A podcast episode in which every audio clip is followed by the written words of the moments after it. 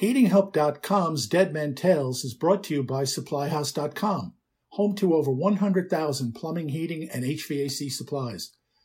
SupplyHouse.com has everything you need this heating season, from replacement parts to expansion tanks and other heating specialties. They've got you covered. Pros can take advantage of SupplyHouse.com's TradeMaster program to receive free shipping, free returns, exclusive deals, and a dedicated phone line.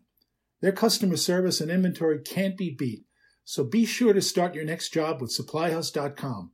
Getting your parts on time won't be just a pipe dream. From HeatingHelp.com, it's Dead Men Tales. I'm Dan Holohan. The HeatingHelp.com team and I have some exciting news.